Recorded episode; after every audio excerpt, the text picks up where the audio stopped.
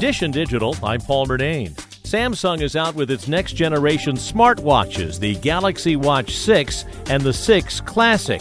CNET's Lexy Savvides gives the Galaxy Watch 6 high marks, although admits it's not the most exciting watch on the market. The Galaxy Watch 6 is really trying to sort of set the standard for Android smartwatches.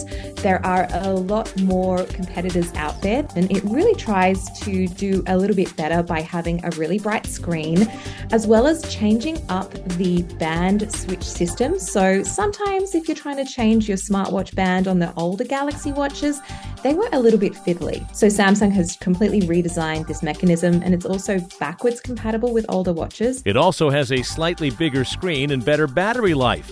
Prices for the Galaxy Watch 6 start at $300. Dish and Digital, I'm Paul Murnane. And for more, click on podcasts at WCBS880.com.